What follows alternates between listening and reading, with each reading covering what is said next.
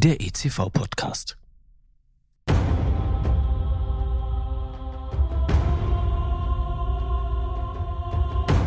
Es war einmal vor langer Zeit in einer weit, weit entfernten Galaxis, als tapfere Kämpfer aufbrachen, um mutig und entschlossen die dunkle Seite der Macht zu besiegen. Als Reinraum-Community sind wir die Next Generation der Jedis und kämpfen jeden Tag aufs Neue gegen die dunkle Macht. Unsichtbar, unberechenbar, vielleicht sogar mächtig ärgerbringend ist sie. Und uns zahlenmäßig in Gestalt von Mikroorganismen und Partikeln weit überlegen. Doch mit mentaler Bereitschaft, aktuellem Wissen und der Expertise erfahrener Reinraum-Jedis können wir es schaffen. Denn dann ist die Macht mit uns. Und genau darum geht es in diesem Podcast. Um den intensiven Austausch mit erfahrenen Jedi-Meistern, die als Weggefährten ihr Wissen in den drei von mir herausgegebenen Fachbüchern des ICV-Verlages für die Nachwelt festgehalten haben. Mein Name ist Timo Krebsbach, ich bin der Gastgeber und über die zuverlässigen Kanäle LinkedIn oder Instagram auch aus dem entferntesten Winkel der Galaxis erreichbar.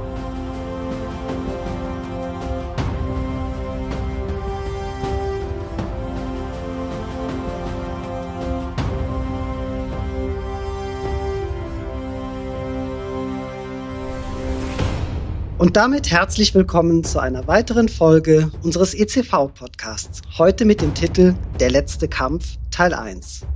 Wir gehen dem Themenkomplex terminale Sterilisation intensiv auf den Grund und haben dazu eine erfahrene Jedi-Meisterin eingeladen. Diplom-Ingenieurin Dorte Feuersänger, die ich kurz vorstellen darf.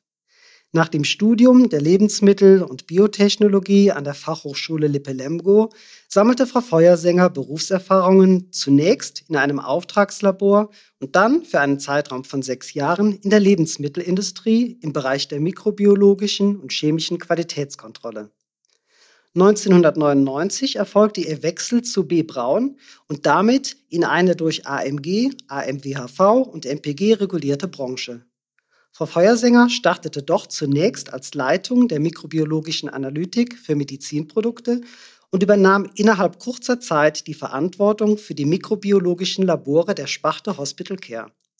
Zwischen 2013 und 2018 leitete sie die Qualitätskontrolle und ist seit 2018 verantwortlich für die Quality Unit Pharma am Standort Melsungen. Außerdem ist sie Mitglied des Mikrobiologischen Ausschusses des Deutschen Arzneibuchs. Sterilisationsentwicklung und Validierung stellten in den unterschiedlichen beruflichen Aufgabenbereichen von Frau Feuersänger stets wesentliche Themenschwerpunkte dar. Ihre Expertise umfasst die gängigen Sterilisationsverfahren wie ETO, Gamma oder E-Beam und die im pharmazeutischen Umfeld eingesetzten Methoden der Inaktivierung durch trockene und feuchte Hitze. An dieser Stelle eine kurze Anmerkung von mir. Auch heute funken wir wieder aus dem Jedi-Basislager in die unendlichen Weiten der Galaxie. Allerdings mit dem kleinen Unterschied, dass wir Frau Feuersänger, die aufgrund einer besonderen Mission nicht physisch bei uns sein kann, aus einem weit entfernten geheimen Ort zugeschaltet haben. Unsere Sende- und Empfangsgeräte haben wir soeben nochmals gecheckt, die sichere Verbindung steht und es kann wie gewohnt losgehen. Frau Feuersänger, ich heiße Sie ganz herzlich willkommen. Ja, hallo, und ich kann Ihnen auch nur bestätigen, dass nichts knistert und nichts knastert und ich Sie brillant verstehen kann. Super, legen wir los. Im Praxisbuch Sterilherstellung in der pharmazeutischen Industrie haben Sie sich als Autorin intensiv auf 30 Seiten mit dem Thema terminale Sterilisation mit feuchter Hitze auseinandergesetzt. Über dieses Thema wollen wir in der heutigen Podcast-Folge reden und haben dieser völlig zu Recht den Namen Der letzte Kampf gegeben. Denn es geht hier ja darum, die dunkle Macht endgültig zu besiegen. Jeder Star Wars-Fan muss sich aber immer wieder fragen, ob es denn wirklich der letzte Kampf sein wird. Denn die dunkle Macht erschien oft genug überraschend aus dem Nichts wieder im Rampenlicht. Ja, mit der dunklen Macht haben Sie da sicherlich recht. Und ähm, es ist leider so, dass die Unsichtbarkeit der Mikroorganismen und ihre ja, Variabilität in der Analytik so manch einen echten Wissenschaftler an ihrer Existenz zweifeln lässt und damit die Bedeutung so manchmal in den Hintergrund tritt. Und kaum hat man geringfügige Prozessveränderungen eingeführt, ähm, können diese weitreichende Folgen in Bezug auf die mikrobiologischen Qualitäten haben. Inwiefern? Ja, wenn man sich dann überlegt, dass ähm, die Prozesse an und für sich haben sehr unterschiedliche Empfindlichkeiten. Wenn wir von der Sterilisation sprechen, dann gibt es auf der einen Seite den aseptischen Weg, sterile Produkte herzustellen und auf der anderen Seite den Weg der terminalen Sterilisation. Und ähm, manchmal ist eben schon eine Kleinigkeit von großer Bedeutung für den Gesamtprozess. Denn wenn Sie sich überlegen, ein aseptischer Prozess, der hat diese scharfe Waffe der Hitze am Ende nicht sondern der muss sich im Prinzip mit vielen, vielen kleinen Hürden auf ähm, ja, die unterschiedlichen Bedürfnisse der Mikroorganismen einstellen und stellt damit einen viel, viel komplexeren Anspruch an das Material, an die Umgebung und letztendlich auch an das Equipment und den am Prozess beteiligten Menschen als eine terminale Sterilisation. Und selbst diese, das wissen wir ja, ist nicht zwanghaft unfehlbar. Okay. Bei den terminalen Sterilisationsverfahren gibt es ja einige, die mit Hitze arbeiten. Also sowohl mit, mit trockener Hitze als auch mit feuchter Hitze. Die Sterilisation mit der trockenen Hitze, die kennen wir zum Beispiel vom Backen zu Hause. Hier ist ja auch der selbstgebackene Kuchen steril, also zumindest bis zu dem Zeitpunkt, wo der Ofen wieder aus ist und der Backofen geöffnet wird. Danach natürlich nicht mehr. Feuchte Hitze kennen wir auch aus der Küche. Im Schnellkochtopf werden unter Druck hohe Temperaturen erreicht.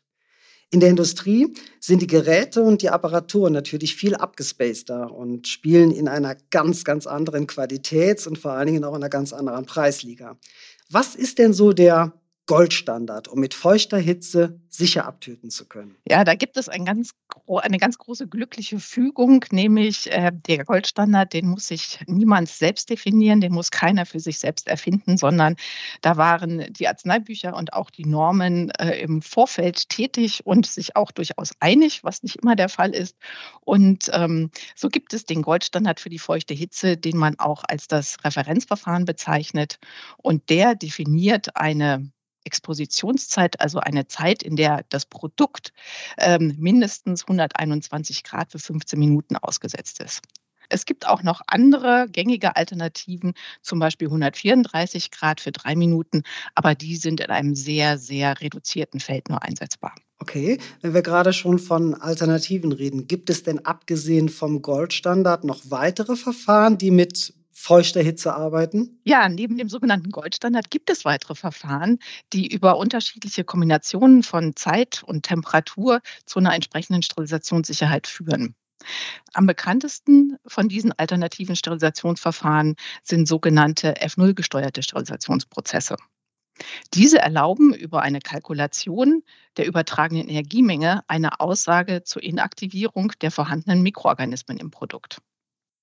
Und auch da gibt es inzwischen den großen Vorteil, dass sich äh, für den europäisch regulierten Bereich die EMA zu einer verbindlichen Aussage ähm, hat hinreißen lassen oder eine verbindliche Aussage definiert hat, ähm, was denn die minimalen Anforderungen eines solchen F0 gesteuerten Zykluses sein müssen, wonach man Sterilisationszyklen auswählen kann. Sie bietet da eine Hilfestellung und äh, was dann eben dementsprechend zum Beispiel auch die Anforderungen an eine zulässige mikrobiologische Vorbelastung des Produkts sind.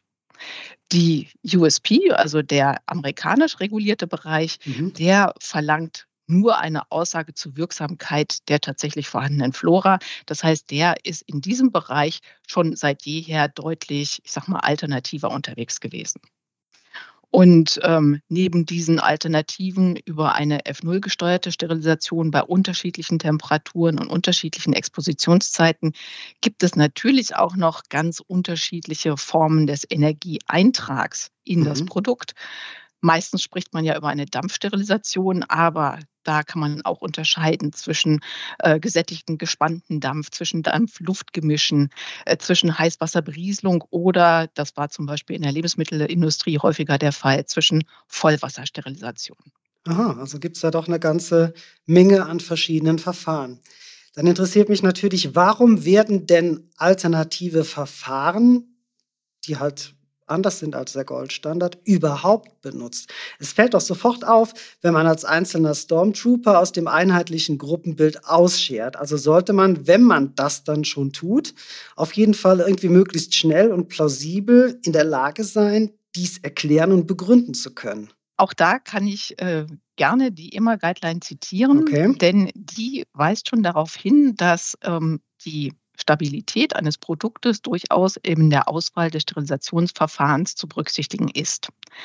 Denn ähm, eine deutlich geringere thermische Belastung für das Produkt und damit zum Beispiel eine minimierte Bildung von Abbauprodukten Mhm. ähm, lässt sich auch durch alternative Sterilisationsverfahren, also bei gleicher Sicherheit für den Patienten erreichen. Und damit haben Sie einen deutlichen Einfluss auf Haltbarkeit und Lagerbedingungen des Produktes. Ähm, und Sie erreichen auch ähm, durch Forderungen, äh, die in der EMA-Guideline definiert werden, deutlich profundere Prozesskenntnisse und mikrobiologisches Know-how. Denn sie sind angehalten, ihre Prozesse, den Einfluss der, des Equipments, den Einfluss der Ausgangsstoffe in einer ganz anderen Form in die Bewertung mit einzubringen. Und nichtsdestotrotz ähm, was auch sicherlich immer einen größeren ähm, Fokus noch gewinnen wird, immer bei gleichbleibender Patientensicherheit, ist das Thema des geringeren Energieaufwands.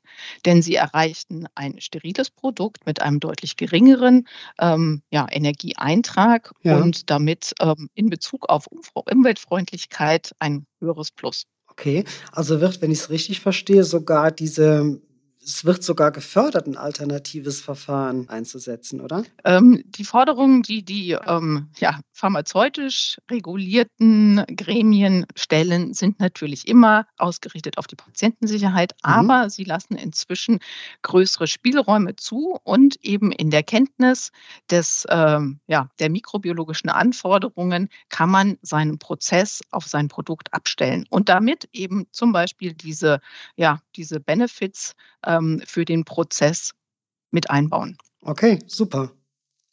Begriffe, die im Zusammenhang mit terminalen Sterilisationsverfahren immer auftauchen, sind D-Wert, SAL und F0-Wert. Als 360-Grad-Qualitätspodcast wollen wir alle Hörer an derselben Stelle abholen.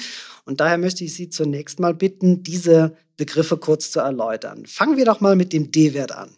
Ja, der D-Wert ist so etwas wie ein Teil des Personalausweises für einen Mikroorganismus. Wow, das klingt Ähm, spannend. ja, oder die, die Zugriffskarte auf das äh, Pilotendeck oder wie auch immer wir das Wird immer besser. Ähm, wenn Sie über oder wenn wir über terminale Sterilisation sprechen, und zwar die mit feuchter Hitze, dann ist natürlich eines der wesentlichen Kriterien die Hitzeresistenz des entsprechenden Mikroorganismus. Mhm. Und ähm, um diese Hitzeresistenz in eine vergleichbare Form packen zu können, quasi in eine äh, Augenfarbe oder Körpergröße, ähm, wird die über verschiedene Kriterien beschrieben und der D-Wert ist eines davon. Und ähm, der D-Wert ist nichts anderes als ähm, ja, der Begriff der Zeit in Minuten, die notwendig ist, um eine Mikroorganismenpopulation um 90 Prozent, das heißt um eine Logstufe zu reduzieren. Ich gebe also eine Temperatur vor und eine Zeit und innerhalb dieser Zeit ist die entsprechende Population auf 10 Prozent geschrumpft, wenn man sie eben diesen Parametern aussetzt. Das ist das, was der D-Wert beschreibt. Wie man ganz gut erkennen kann, ist der D-Wert temperaturabhängig. Es gibt also nicht einen D-Wert für einen Mikroorganismus, Mhm. sondern es gibt für jede Temperatur einen D-Wert. Ich brauche zum Beispiel bei 121 Grad eine Minute, um eine Population um eine Logstufe zu reduzieren. Bei 111 Grad brauche ich aber vielleicht zwölf Minuten. Und ähm, diese D-Werte, das ist, da kommen wir dann gleich zu dem nächsten, ähm, ja, zu dem nächsten Personalaus, zu der nächsten Personalausweiskategorie. ähm, der Z-Wert ist eine davon, der ermöglicht es, ermöglicht es nämlich, die verschiedenen D-Werte ineinander umzurechnen.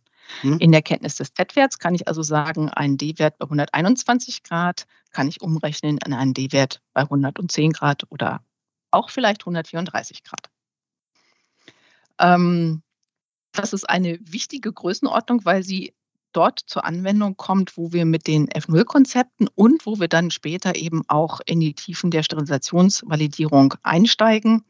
Denn mittels dieses D-Werts, das heißt der spezifischen Resistenz eines Mikroorganismus, kann man die verschiedenen ja, Anforderungen an einen Sterilisationsprozess respektive an dessen Validierung ähm, reproduzierbar nachstellen.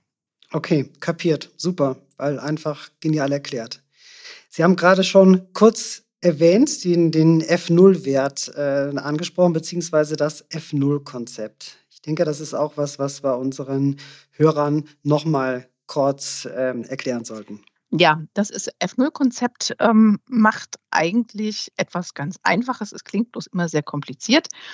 Ähm, das F0-Konzept versucht, die Letalität verschiedener Temperaturen und Zeiten ähm, anhand einer Basisgröße auszurechnen. Also äh, wieder das Beispiel von eben. Ich habe eine Population an Mikroorganismen, die ich einer Temperatur von 121 Grad einer Minute lang aussetze und ich erreiche dadurch eben eine bestimmte Abtötung. Mhm. Ähm, man kann es auch andersrum äh, beschreiben. In dieser einen Minute bei 121 Grad wirkt eine ganz bestimmte Energie auf meinen Mikroorganismus ein, die eben die entsprechenden Folgen hat. Jetzt gibt es ja Energie nicht nur bei 121 Grad, sondern die gibt es auch natürlich in Temperaturbereichen darunter und darüber, ja. die eben auch einen Einfluss auf die Inaktivierung von Mikroorganismen haben können. Die sind, wenn sie unter 121 Grad liegen, kleiner, wenn sie oberhalb von 121 Grad liegen, größer. Mhm. Und dieser F0-Wert macht nichts anderes, als dass er sagt, ich gucke mir eine Größenordnung an und die ist in der Regel definiert bei 110 Grad. Und ab 110 Grad gucke ich für jede Minute, also jede Minute die Temperatur, ähm, den Temperaturanstieg im Sterilisationsprozess mir an und ähm, integriere im Prinzip unter meiner Temperaturverlaufskurve des Sterilisationsprozesses die entsprechenden Anteile der F0-Minuten. Und damit kann ich eben nicht nur die Haltezeit berücksichtigen im, ähm, ja, Inaktivierungs, in der Inaktivierungsbewertung, sondern auch Aufheiz- und Abkühlphasen. Also das ist im Prinzip äh, die Kunst oder ähm, ja, das Einmaleins des F0-Werts. Super erklärt. Vielen Dank dafür. Auch verinnerlicht. Ja gut, ich habe eins, glaube ich, noch dabei vergessen. Der F0-Wert wird immer in Minuten angegeben. Das heißt also, wenn ich einen F0-Wert von 8 habe, dann heißt das, ich habe eben einen F0-Wert von 8 entspricht 8 Minuten bei 121 Grad, obwohl es vielleicht in Wirklichkeit 40 Minuten bei 113 Grad waren. Okay, super. Vielen Dank für die Ergänzung. Wir haben einen Begriff jetzt noch ausgelassen, und zwar den SAL. Können Sie da auch noch kurz was zu sagen? Ja, wir haben ja uns in, der, in, in den vorherigen Fragen schon ein bisschen damit beschäftigt, dass Mikroorganismen ähm, so ähnlich wie ihre Galaxien schwer zu fassen sind. Und ähm, deshalb gibt es auch nicht tatsächlich oder nicht immer tatsächlich eindeutige Aussagen zu Mikroorganismen respektive zu deren tatsächlichen Inaktivieren, das heißt zu deren tatsächlichen Tod. Und ähm, das womit man sich dabei behilft, ist, dass man Wahrscheinlichkeiten angibt. Also man sagt nicht, mhm. ähm, das Produkt, äh, in dem Produkt ist kein lebender Mikroorganismus mehr, sondern man sagt, die Wahrscheinlichkeit, dass da ein lebender Mikroorganismus im Produkt verblieben ist, ist eben mit einer bestimmten Sicherheit, mit einem bestimmten Qualitätssicherheitsniveau beschrieben. Das ist der SAL. Und ähm, Mathematisch oder wissenschaftlich lässt sich das so erklären, dass ähm, die Inaktivierung von Mikroorganismen in erster Näherung eine Exponentialfunktion ist. Das mhm. heißt, ich habe eine Population, ich bearbeite sie mit Hitze in diesem Fall ja. und ich habe die entsprechende Abklingenkurve, Absterbekurve, aber diese Kurve, die wird nie die X-Achse schneiden. Die wird immer asymptotisch zur X-Achse verlaufen. Das heißt, es gibt keinen Schnittpunkt, damit gibt es keine Null. Ja. Es gibt nur die Annahme einer Null. Und das ist die sogenannte Sterilisationssicherheit. Und ähm, es gibt noch eine weitere Definition, nämlich man kann ja sagen, die Sterilisationssicherheit kann sein, ich habe aus zehn Gebinden eines, was noch überlebende Mikroorganismen enthält, mhm. oder ich kann sagen aus 10.000. Ähm, da gibt es eine gewisse Verknüpfung, nämlich ähm, die Begrifflichkeit steril ist gekoppelt an eine bestimmte Wahrscheinlichkeit, also ein, ein ganz bestimmtes Sterilisationssicherheitsniveau. Und das ist mit der, ja, umschrieben mit einer Wahrscheinlichkeit von 10 hoch minus 6. Übersetzt heißt das, ähm, ich lasse es zu, dass ein Produkt von einer Million Produkten tatsächlich noch einen überlebensfähigen Mikroorganismus enthält Wenn die Wahrscheinlichkeit, dass das eintritt, geringer ist, dann darf ich das Produkt steril nennen. Also steril und auf der anderen Seite der SAL gehören zusammen, aber tatsächlich steril darf man ein Produkt nur nennen, wenn der SAL, also das Sterilisationssicherheitsniveau, mindestens 10 hoch minus 6 beträgt. Was erreichen wir für eine SAL bei terminal sterilisierten Produkten? Das kommt darauf an, ähm, welche Bezugsgröße Sie da wählen. Denn der SAL heißt ja nichts anderes, als dass Sie nachweisen, dass Sie eine Population um eine solche Größenordnung reduzieren können. Ja. Sie können jetzt natürlich nicht mit einer Million Keime in ein Produkt gehen, sondern Sie können mit 10 Millionen Keimen in ein Produkt gehen oder mit 100 Millionen. Mhm. Ähm, ist, ist ein bisschen unwahrscheinlich, aber das kann man ja im Rahmen einer Validierung durchaus äh, austesten. Und dementsprechend könnten Sie dann das entsprechende Sterilisationssicherheitsniveau auf 10 hoch minus 10, 10 hoch minus 12 bringen und damit äh, die Wahrscheinlichkeit einer Unsterilität nochmal deutlich erhöhen. Aber da bewegen sie sich in Sphären, da bewegen sie sich in Galaxien, die sind weit von der Anforderung der Sterilität als solcher entfernt. Okay, prima. Vielen Dank für die Klarstellung.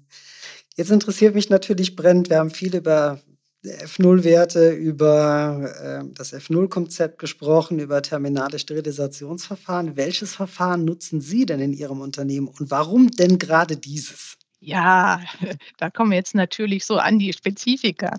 Ähm, genau. Hier am Standort ähm, habe ich den großen Vorteil, muss ich sagen, dass alle unsere Produkte terminal sterilisiert werden. Das heißt, die eingangs geschilderten Herausforderungen einer aseptischen Fertigung existieren hier zum Glück nicht. Ähm, wir verwenden hier Sterilisationsverfahren mit feuchter Hitze, in der Regel Heißwasserberieselungsverfahren mhm. und es ist jeweils angepasst an die spezifischen Produktanforderungen. Ähm, zum Teil haben wir Referenzsterilisationsverfahren, aber zum Großteil F0 gesteuerte Verfahren. Und wann immer es um die Entwicklung neuer Produkte geht, ähm, bemühen wir uns natürlich, die ähm, Möglichkeiten, die die EMA-Guideline uns garantiert, ähm, zu berücksichtigen und auf die thermischen Bedürfnisse hitzesensibler Formulierungen anzupassen. Okay. Und wenn wir uns dieses Verfahren jetzt mal genauer anschauen, wie läuft denn dann so ein, so ein letzter Kampf in den einzelnen Stufen ab? Es wird da vermutlich ja einzelne Stufen geben. Oder anders formuliert, wann passiert denn was und wann ist der Gegner erledigt, wenn er in Melsungen ist? Ja, wir, wir reden ja immer über tatsächliche Gegner und über Gegner, ähm, an denen, ich möchte mal sagen, man seine Waffen ausrichtet. Und ja. das ist natürlich äh, so die wirklich die große Kunst und letztendlich verlangt das auch relativ viel Ausdauer und manchmal auch Demut, denn so Mikroorganismen äh, reagieren auch wenn man glaubt, man hätte sie beherrscht, nicht immer so, wie man sich das vorstellt. Ähm, das ist die große Kunst der Sterilisationsvalidierung, nämlich die Waffen in einer Form geschärft zu haben und zu halten, dass sie ähm, tatsächlich in der täglichen Routine keinen Kampf bedürfen. Also wir machen sowas wie so einen kalten Krieg. Unsere Waffen sind so scharf, mhm. dass äh, im Prinzip der Gegner ähm, gar keine großen Chancen hat gegen die Waffen. Aber ähm, wie gesagt, man muss differenzieren zwischen Validierung eines Sterilisationsverfahrens und der Routine nachher im Betrieb des Sterilisationsverfahrens.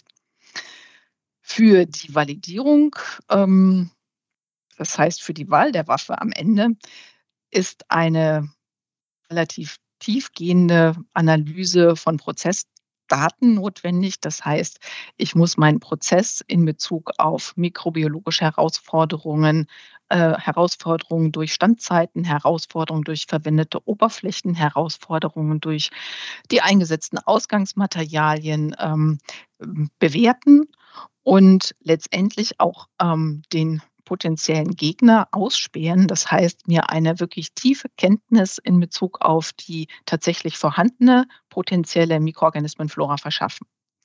Und dann bewerte ich das. Auch das wiederum ist ein komplexer, ähm, ein, ein komplexer Vorgang und arbeite die Kampfstrategie aus. Und die Kampfstrategie am Ende, die ähm, mündet in der Auswahl eines entsprechenden Repräsentanten, nämlich demjenigen, mit dem ich ähm, ja, den, der, prüfe, wie scharf meine Waffen tatsächlich sind, den Bioindikator.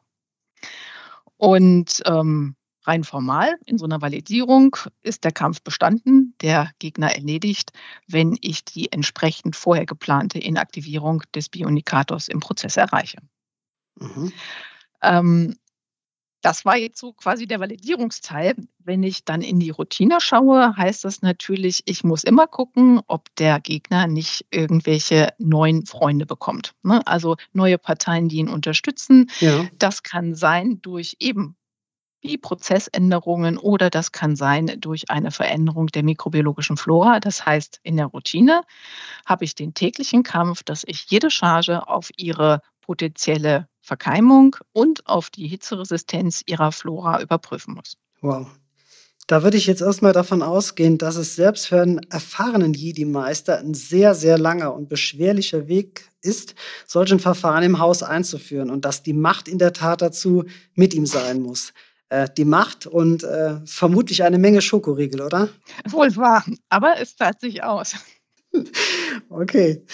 Ähm, widmen, wir uns, widmen wir uns zum Schluss noch einmal der tiefschwarzen Macht zu. Den Bakteriensporen, die haben Sie auch eben schon erwähnt, die für die Validierung eingesetzt werden. Kann ich mir bei diesem letzten Kampf den Gegner aussuchen? Vielleicht den kleinsten Stormtrooper? Oder steht mir hier tatsächlich Darth Vader oder sogar der Imperator gegenüber?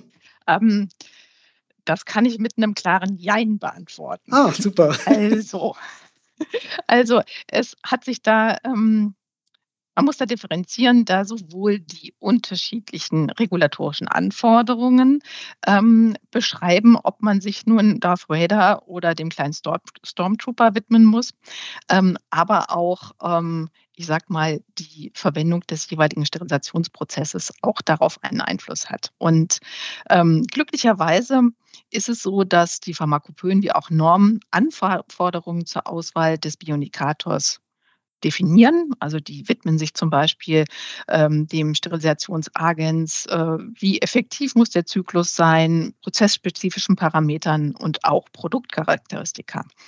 Und im europäisch regulierten Bereich war es bis vor einigen Jahren so, dass da ein einziger Mikroorganismus, und da würde ich auch wirklich sagen, das ist der Imperator gewesen, ähm, dass der dort definiert wurde, nämlich es wurden ausschließlich Sterilisationsverfahren, die eine Bewertung über den Geobacillus thermophilus erhalten haben, ähm, tatsächlich akzeptiert, beziehungsweise dieser Bioindikator wurde akzeptiert, auch nicht nur er als solcher, sondern auch in einer gewissen Größenordnung, dass da vorgegeben war, es reicht nicht, wenn du mir zehn Sporen davon inaktivierst, sondern auch eben eine gewisse ähm, ja, Kontaminationsgröße. Inzwischen ähm, ist es so, dass sogar explizit für F0-Prozesse zwischen 8 und 15 Minuten die Möglichkeit alternativer Bioindikatoren in Betracht gezogen werden kann. Und dort ist ähm, auf Bacillus subtilis verwiesen.